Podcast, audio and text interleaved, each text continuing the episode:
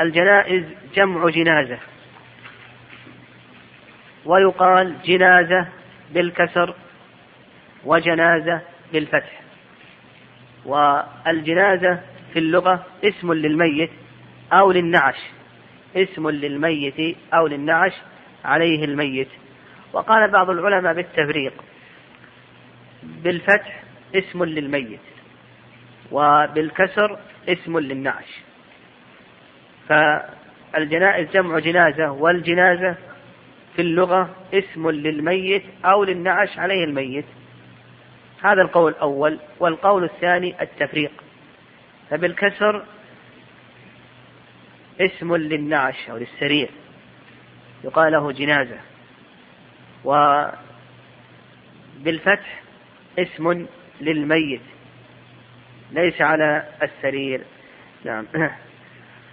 ومناسبة كتاب الجنائز نعم وقبل ذلك العلماء يقولون الكسر أفصح من الفتح.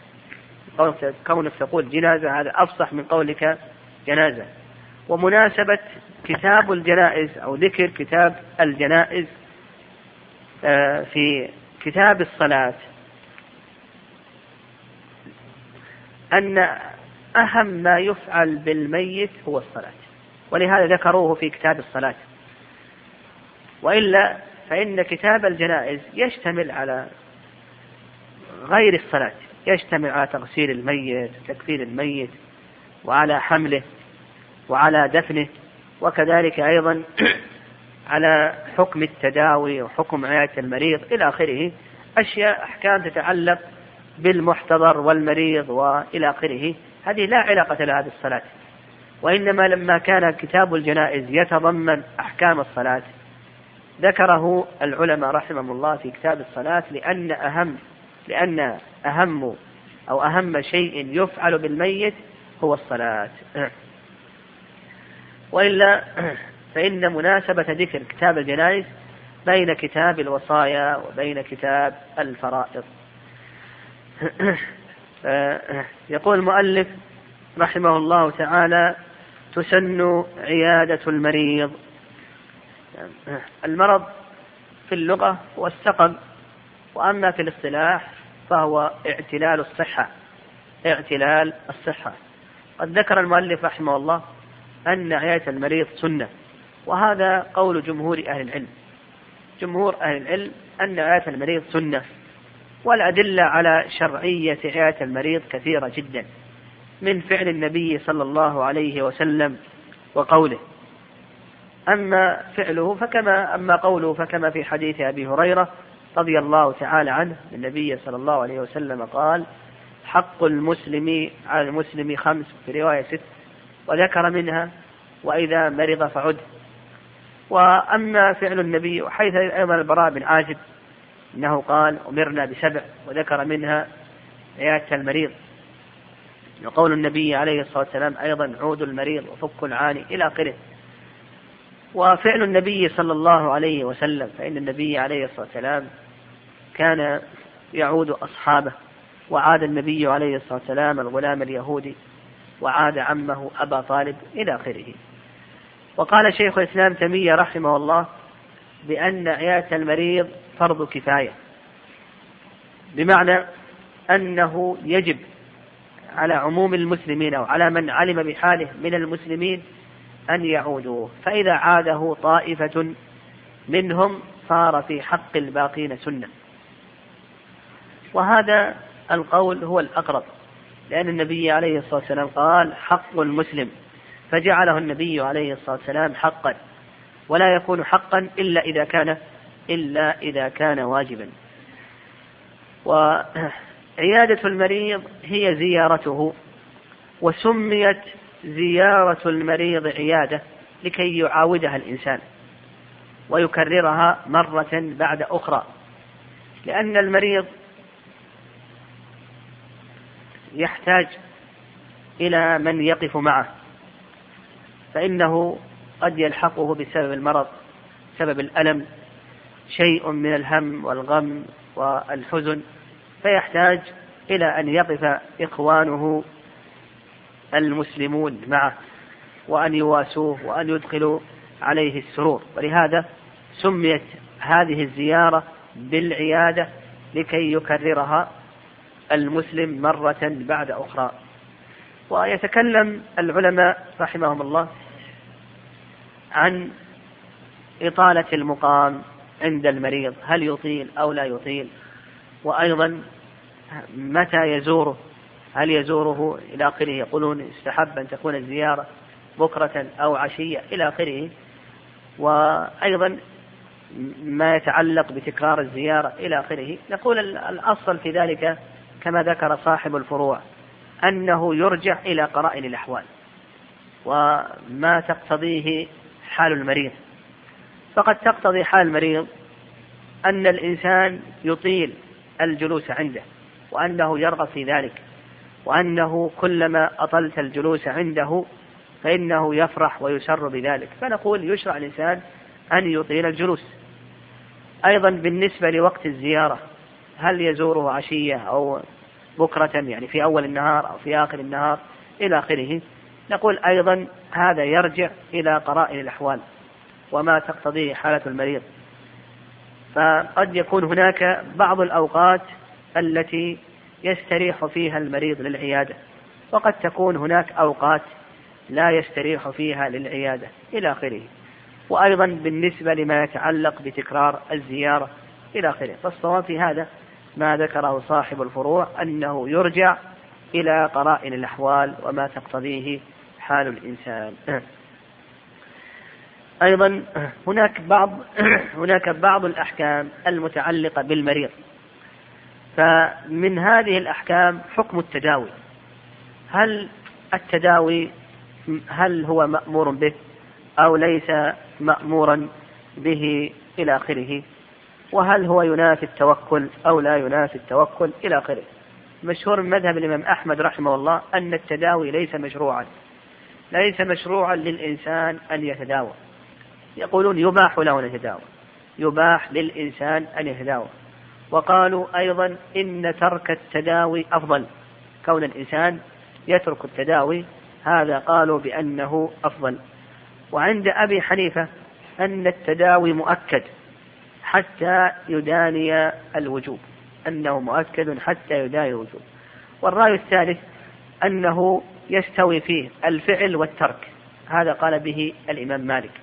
فعند مالك أنه يستوي فيه الأمران الفعل والترك. وعند أبي حنيفة أنه مؤكد حتى يداني الوجوب إلى آخره.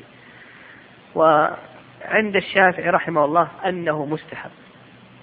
والصواب في هذا الصواب في هذا أن يقال بأن التداوي ينقسم إلى ثلاثة أقسام. القسم الأول أن يكون واجبا.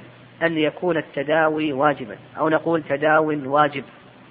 وهو إذا علم الإنسان أو ظن إذا علم أو ظن بقول أهل الخبرة من أهل الطب أنه نافع وتركه يؤدي إلى الهلاك. إذا علمنا أو حصل ظن بأن هذا التداوي نافع وأن تركه يؤدي إلى هلاك المريض. فنقول بأن هذا واجب لأن الله عز وجل قال ولا تلقوا بأيديكم إلى التهلكة. وقال سبحانه وتعالى ولا تقتلوا أنفسكم إن الله كان بكم رحيما. فهناك الآن توجد الآن بعض الأمراض بعض الأمراض إذا تركها الإنسان تؤدي إلى هلاكه والتداوي الآن بسبب ترقي الطب ينفعها ويزيل هذا الداء. مثلا كالسرطان الموضعي. إذا تركه الإنسان فإنه يأتي على جسمه كله. وهناك الآن أدوية تستطيع أن آه، آه، تداوي هذا الداء تزيل هذا الداء بإذن الله عز وجل. فنقول هنا التداوي هنا واجب. القسم الثاني القسم الثاني أن يكون نعم أن يظن أو يعلم منفعته وتركه لا يؤدي إلى الهلاك. يعني إذا كنا نعلم أو نظن أن هذا الدواء نافع لكن تركه لا يؤدي إلى الهلاك. يعني مثلا أخذ من هذه الحبوب أو هذا الشراب أو هذه الإبرة نحو ذلك واستراح المريض. لكن لو لم يأخذ زاده بقي على ألمه. ولا يؤدي ذلك إلى الهلاك. فنقول هنا يعني نقول هنا يستحب للإنسان يستحب التداوي هنا مستحب ما دام أنه لا يؤدي إلى الهلاك. قول الإنسان يأخذ ما يخفف عنه الألم هذا يكون أنشط له على أداء الحقوق حقوق الله عز وجل وحقوق الخلق إلى آخره. القسم الثالث القسم الثالث أن يتساوى الأمران. يعني لا نعلم أن هذا الدواء ينفع أو لا نظن نفعه ولا نظن عدم نفعه. يعني فهنا نقول بأن التداوي مباح. يعني إذا لم يكن عندنا علم أو ظن أنه نافع قد ينفع وقد لا ينفع هذا الدواء. نقول بأنه مباح. كذلك أيضا مما يشرع للمريض أن يصبر. وسبق أن ذكرنا أو أشرنا في شرح صحيح مسلم إلى أن المصاب له أربع حالات. إذا أصيب الإنسان بشيء من أقدار الله المؤلمة فإن له أربع حالات. الحالة الأولى الصبر وهذا واجب. وذكرنا تعريف الصبر. وهو حبس القلب عن كراهة قضاء الله وقدره وحبس الجوارح عن فعل المحرم.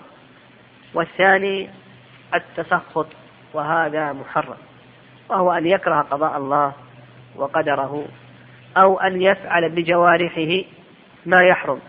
القسم الثالث الرضا والرضا هذا مستحب يعني أن يرضى بالمقضي والمقدور. أما الرضا بالقضاء والقدر هذا واجب. لكن الرضا بالمقضي والمقدور يعني يرضى بالمرض ويرضى يعني ما يكره المرض يرضى به. ويرضى بالحادث ما يكره الحادث يرضى به. يقول هذا مستحب. القسم الرابع الشكر. يعني من يشكر الله عز وجل على هذا أو على ما أصابه نقول هذا أيضا مستحب. لأن هذه المصيبة وإن كانت في ظاهرها مؤلمة كانت في ظاهرها مصيبة لكنها في باطنها خير. لما يترتب عليها من تكفير السيئات زيادة الحسنات ورفعة الدرجات والآثار في تكفير سيئات المريض إلى آخره كثيرة جدا. أيضا مما يتعلق بالمريض أنه ينهى عن تمني الموت لأن النبي صلى الله عليه وسلم نهاه عن ذلك. ففي حديث أنس رضي الله تعالى عنه أن النبي صلى الله عليه وسلم قال لا يتمنين أحدكم الموت لضر أصابه فإن كان لا بد فاعلا فليقل اللهم أحيني ما كانت الحياة خيرا لي وتوفني إذا كانت الوفاة خيرا لي.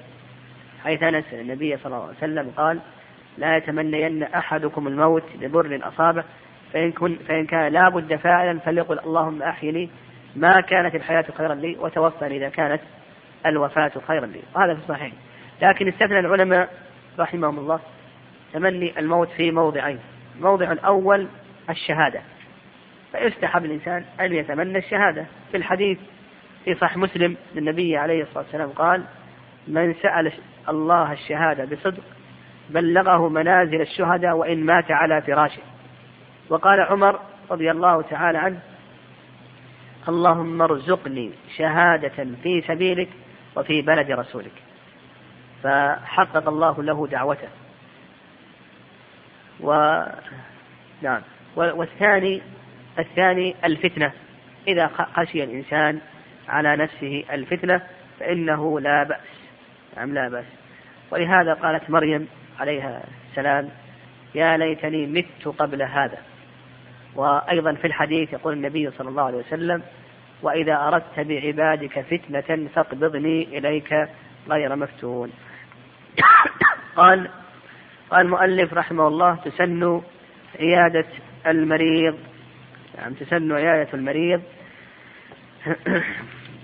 وتذكيره التوبة والوصية. أيضا هذه آداب ينبغي للإنسان أن يأخذ بها إذا عاد المريض. من ذلك ما تقدم نشرنا إليه بالنسبة لوقت العيادة بالنسبة لتكرار العيادة بالنسبة لإطالة المقام عند العيادة إلى آخره.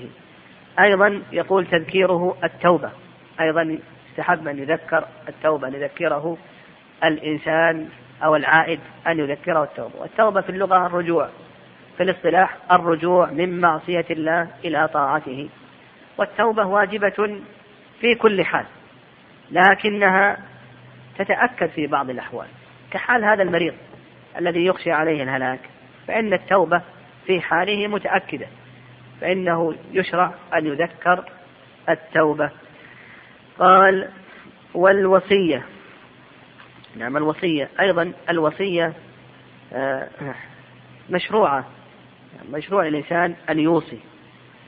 لحديث ابن عمر رضي الله تعالى عنهما أن النبي صلى الله عليه وسلم قال ما حق امرئ مسلم يبيت ليلة أو ليلتين إلا ووصيته مكتوبة عند رأسه. والوصية تنقسم إلى قسمين إما أن تكون في حق من حقوق الله وحقوق المخلوق فهذا الوصية واجبة يعني إذا كانت حقوق لله عز وجل أو حقوق للمخلوقين ولم تكن موثقة إلى آخره فنقول الوصية هنا واجبة يجب على الإنسان أن يوصي به بها حفظا لهذا الحق. والقسم الثاني التبرع يتبرع الإنسان بشيء من ماله. فإنه ينبغي الإنسان أن يتبرع من الآن. حتى وإن كان الإنسان صحيحا. لكنه يتأكد أن يتبرع في حال مرضه يكون سنة. والوصية تصرف يعني أو مصلحة محضة لأن الإنسان إذا أوصى الآن فإن مات فإنه لا ليس بحاجة إلا إلى الأجر والثواب. إن لم يمت له أن يرجع في هذه الوصية وأن يبطلها. فنقول ينبغي الإنسان أن يوصي وإذا كان في حال مرض يتأكد في حقه ويشرع تذكيره ولهذا لما عاد النبي صلى الله عليه وسلم سعد بن أبي وقاص رضي الله تعالى عنه قال للنبي عليه الصلاة والسلام يا رسول الله إنه أصابني أو نزل بي ما ترى وأنا ذو مال أفأوصي بشطر مالي؟ فقال النبي عليه الصلاة والسلام لا. قال بثلثي مالي. قال قال بالثلث. قال الثلث والثلث كثير. وأيضا قال النبي عليه الصلاة والسلام إن الله صدق عليكم عند وفاتكم بثلث أموالكم زيادة لكم في أعمالكم. فنقول يستحب الإنسان أن يتبرع. الله أعلم.